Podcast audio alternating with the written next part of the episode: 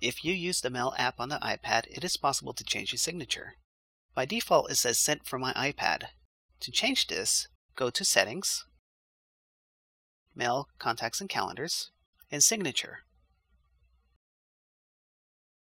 With the latest iOS 6 update, you can change your signature and have that be the default signature for all your accounts.